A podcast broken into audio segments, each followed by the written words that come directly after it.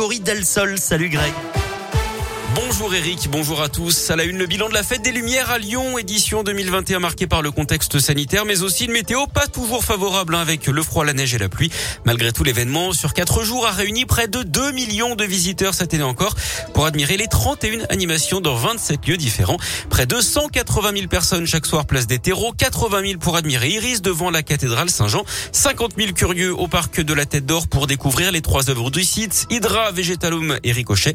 Le parc Blandon lui accueilli environ 12 000 visiteurs sur les quatre soirées de la fête.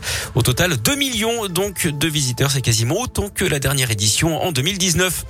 L'actu, c'est aussi l'épidémie de Covid et la chasse aux faux passes sanitaires. 400 enquêtes ont été ouvertes pour démanteler les réseaux de contrefaçon. C'est ce qu'a annoncé hier le ministre de l'Intérieur, Gérald Darmanin. Plusieurs milliers de ces réseaux ont été détectés. Pendant ce temps, nous sommes en train d'atteindre le pic de la cinquième vague, averti hier le ministre de la Santé, Olivier Véran. Plus de 14 000 personnes sont hospitalisées en France alors que le variant Omicron arrive.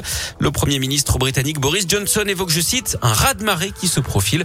De son côté, la France a autorisé l'utilisation préventive d'un traitement par anticorps chez les personnes dont l'organisme résiste à la vaccination.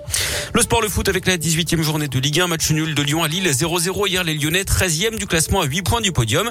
Des Lyonnais qui connaîtront aujourd'hui leur adversaire en huitième de finale de la Ligue Europa avec le tirage au sort prévu à midi. Et puis la météo temps sec dans l'agglo lyonnaise aujourd'hui il fera 1 à 3 ce matin attention à la brume, 7 degrés pour les maximales cet après-midi avec des éclaircies.